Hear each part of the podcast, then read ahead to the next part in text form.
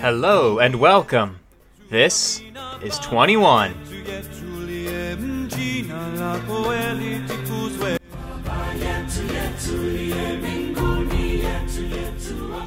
Episode 1.2 Saving the Temples. Last week, we looked at the first wonder on our list the temple complex of Abu Simbel. Carved out of a cliff face in southern Egypt, Pharaoh Ramses II ordered this temple built to portray himself and his favorite wife and queen Nefertari, both as gods and the chosen rulers of the Egyptian people. Everything from the colossal statues at the entrance to both temples to the carvings and engravings on the walls tell tales of Ramses and Nefertari communing with the gods, performing heroic duties, and interacting with the gods of Egypt. But it is the inner worship room of the great temple which is the most impressive part of the entire Abu Simbel complex. Now, Abu Simbel could have stood as a proud symbol of Egypt's strong and dominating pharaohs for thousands of years, much like the Great Pyramids already did. However, sadly for Ramses II, this would not be the case. While today it is a monument of ancient history and rightfully deserves its place on our list, Abu Simbel rather quickly fell from one of Egypt's greatest creations and into the obscurity of history. Not all of this was Ramses II's fault either. It is easy to blame him for the decline of Abu Simbel due to his decision to build it so close to his southern border. And while this was a bold decision, there was no way that he could have known or predicted that he would have been the last great pharaoh of Egypt. Nor could he have known that nature would have had a hand in its demise as well. Less than 40 years after the completion of Abu Simbel, an earthquake struck near the temple complex. The great temple of Abu Simbel suffered the most damage from this quake. One of the massive statues guarding the entrance lost its top half, and a few of the other statues suffered some minor damage. This was perhaps an omen of the future of Abu Simbel, one in which the natural elements would conquer this amazing wonder and keep it hidden for hundreds, if not thousands, of years. But the natural elements would come later. It was the collapse of the third dynasty of Egyptian pharaohs which caused the more immediate problems for Abu Simbel. Now, when Abu Simbel was completed, Egypt was the main power in Mesopotamia and North Africa. Ramses II had reasserted this Egyptian dominance in the Mesopotamian world. The new kingdom of Egypt was at the height of its power during his reign. However, once he died, it would not be long before Egypt would be falling apart. Crumbling from interior and exterior pressures, the new kingdom could only have survived if someone like Ramses II succeeded Ramses II to the Egyptian throne. But sadly, there was no one around like him once he died. The collapse of the new kingdom of Egypt happened for several reasons. The first was that the succession of Ramses II was one of the most difficult in Egyptian history. After one of the longest and most successful reigns in the ancient world, who would follow this iconic pharaoh would be a question that would lead to the downfall of the new kingdom of Egypt. The first problem stemmed from the fact that Ramses II's reign was so long. Despite Ramses II having fathered over a hundred children during his reign, he outlived most of them.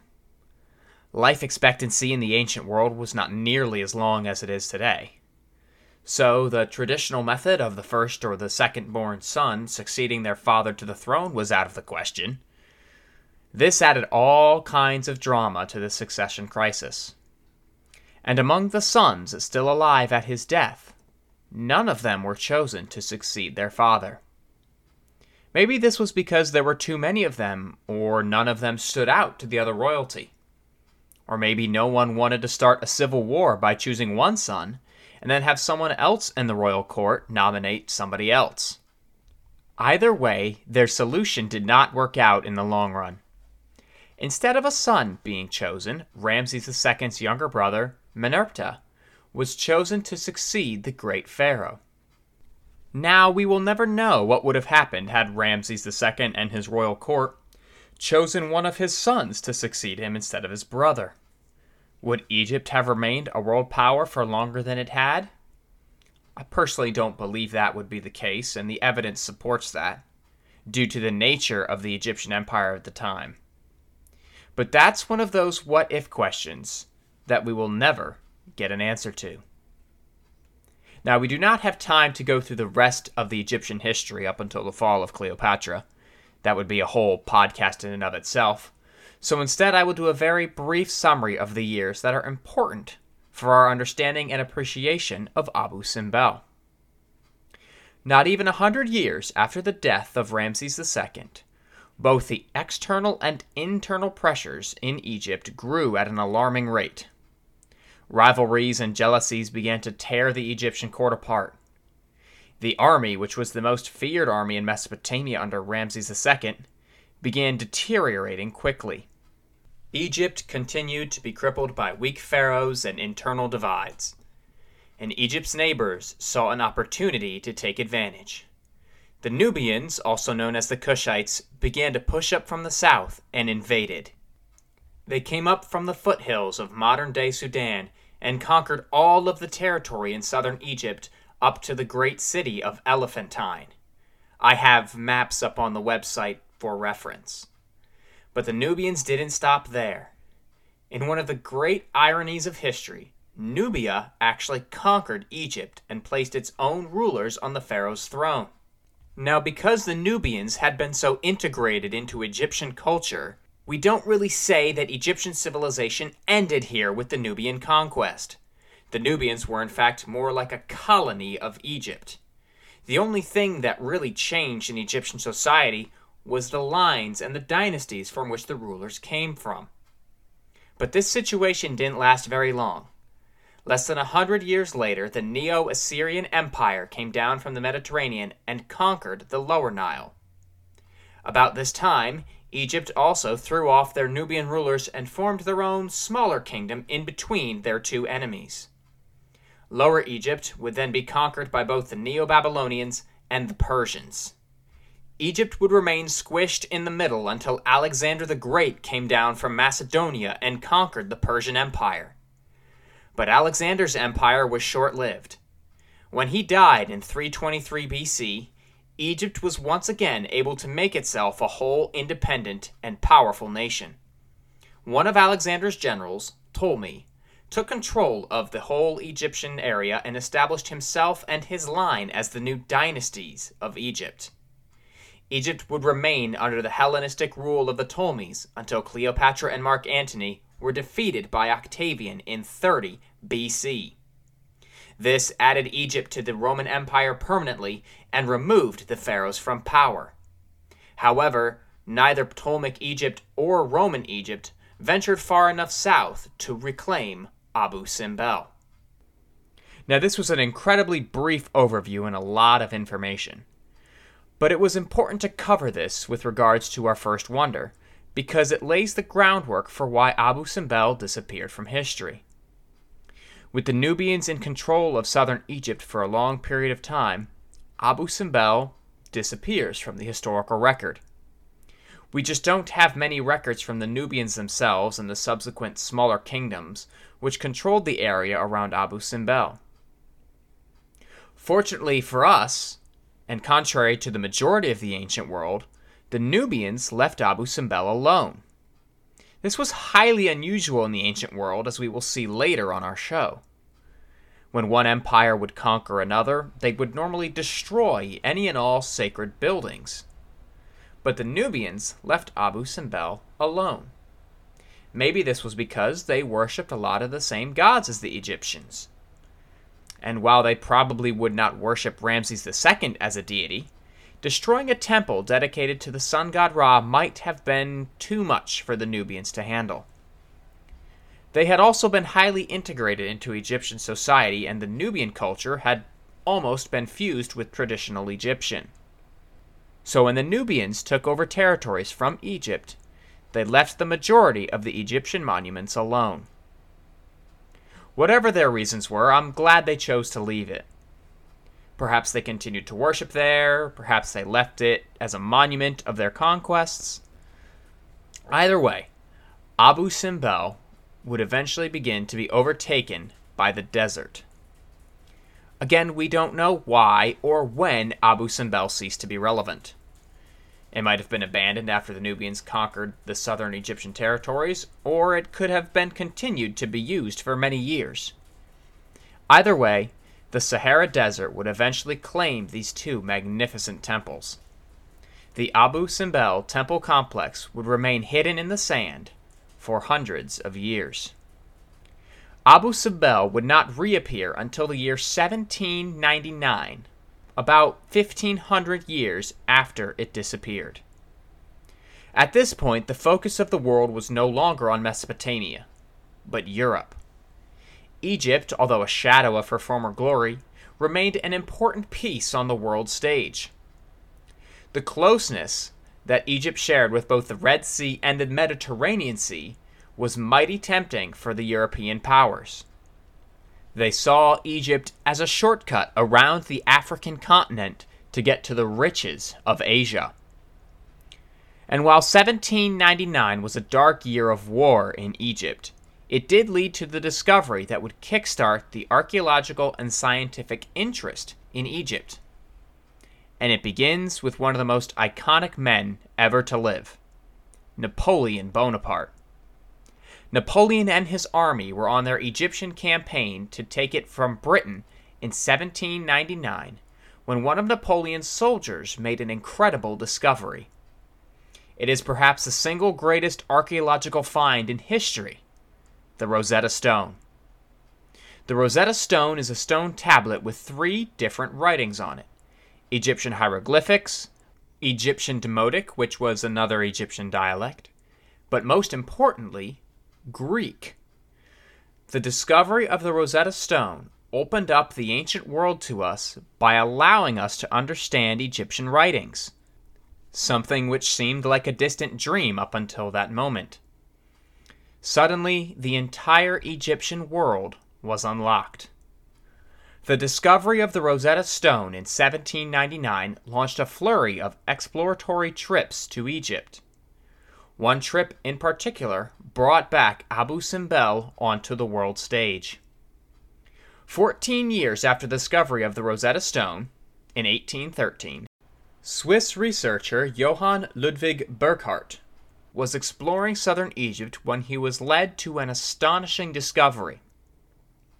A local boy led him to a giant stone head sticking up from the sand. Little did Burckhardt know at the time that this was just the tip of the iceberg. Unable to unearth it there in that moment, Burckhardt returned to Europe to share his discovery. One man he shared this discovery with was a fellow explorer and a friend, Giovanni Belzoni. Upon hearing of the head in the sand, Belzoni took it upon himself to get together a team and unearth whatever the head was attached to. Four years later, in 1817, Belzoni succeeded in getting a team together and headed to Egypt. He was led to the site of the Big Head by the same local boy who led his friend Burckhardt to the site in the first place. Now, legend has it that the boy who led these men to this site was named Abu Simbel, and as such, the European explorers named the site after him. But this is just a rumor, we may never know how or where the temple complex got the name Abu Simbel. Either way, Belzoni and his team uncovered the Abu Simbel temple complex and brought it back from the desert. During this process, Belzoni and his team excavated, I use that term loosely, it was more like looted, the temples and brought back some of its treasures to Europe. This style of archaeology was common in that day and is still used in some parts today, where excavation and looting go hand in hand. I personally think this is awful because the artifacts inside are a part of the building, and no ancient site is complete without its artifacts there. But that's just my opinion. Anyways, I digress. Abu Simbel, now back in the sunlight and out of the sands, became the focal point of Egyptology. People came from all over the world to awe and admire it. Despite the fact that Abu Simbel had been buried in the sands for who knows how many years, the carvings and engravings of the temple complex remained vibrant and easy to see. Most of the color had been removed, but the sands did nothing to take away the intricacy of the carvings. Now, if it had taken hundreds of years for the winds to blow sand into the temples, I would imagine that it would have eroded the engravings further than they had been. As such, I'm inclined to believe that there was potentially a sandstorm or something like that that kicked up a bunch of sand and deposited it into the temples at one time. Now, this is just a hypothesis, and I could be very wrong. But, based upon the level of erosion and damage to the temple, to me at least it seems like this was a rather sudden event rather than a gradual one. Abu Simbel would stand tall and proud for about 150 years before once again Abu Simbel came under threat. But this time it was of the man made variety. In the 1960s, the Egyptian government decided to construct the Aswan High Dam on the Nile River. This dam was going to be built a little further downstream from where Abu Simbel sat. As a result, the rising level of water from the construction of the dam would have completely submerged Abu Simbel underwater. Aware of this, the Egyptian government took on a monumental project. They decided that instead of leaving it and letting it get submerged, they decided to relocate Abu Simbel. The fact that someone suggested this idea and it wasn't dismissed offhand honestly baffles me. But I'm so thankful they considered it. Before the construction of the dam, the Egyptians began taking Abu Simbel apart piece by piece. They cut the massive chunks of stone in such a way that they would easily fit back together, and it would not be obvious that the stone had been cut. The goal was that when Abu Simbel was moved to its new location, high above the Nile River to avoid the flooding of the Aswan Dam, it would look like it was built there in the first place. They not only succeeded, but the level of success the Egyptians achieved is worthy of their ancient ancestors. Those men would have been proud of the men who were a part of the Abu Simbel relocation project. It took about four years to complete. From 1964 to 1968, a team from UNESCO, the United Nations Educational, Scientific, and Cultural Organization, were in charge of this project. It was expensive. At the time, it cost more than 40 million US dollars to move the Wonder. The movers even created mounds of compacted rubble and dirt, overlaying concrete domes to try to replicate the feeling of Abu Simbel being inside a mountain. This incredible attention to detail has created a truly unique wonder. It is one of the few, if not the only wonder on this list that people can go inside today and get up close and personal with the history. In fact, it is the second most visited site in Egypt, after the Great Pyramids, of course. Now, when the UNESCO moved Abu Simbel, they didn't just move the temples. They also moved the courtyards, the smaller monuments, and the stelae, and put them in their corresponding places in front of the two temples. And here at Abu Simbel, we find something very interesting. Amongst the monuments surrounding the temple, we find one which has the name of the architect who built Abu Simbel.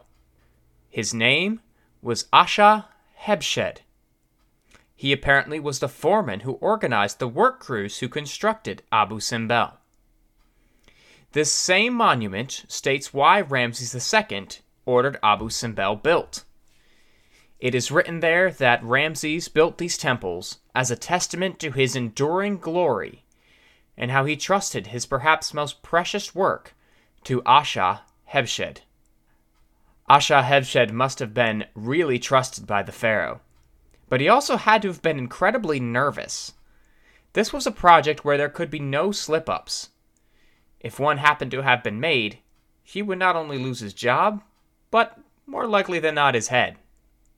Abu Simbel still stands today as magnificently and proudly as it did the day of its completion.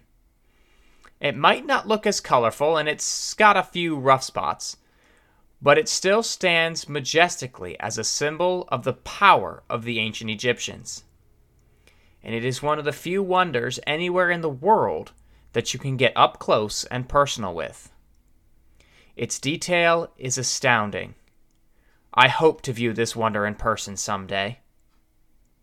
What makes this wonder so unique is that it is such a personal and intimate wonder. But Abu Simbel was constructed for a living man, a god among commoners. That is a tall order to live up to. But Abu Simbel not only lives up to it, but exceeds that every day and fully deserves its spot as a wonder of the ancient world. Next week, as promised, we're going to take a little side trail and take a look at what composed the majority of the reliefs in the Great Temple, the Battle of Kadesh. The Battle of Kadesh was one of the most important battles in history not because it decided any great conflict or began or ended any great empire. But what happened in it was a first in history. But we will discuss all of that next week. And it is mostly because of the Battle of Kadesh that we even have the first wonder on our list Abu Simbel.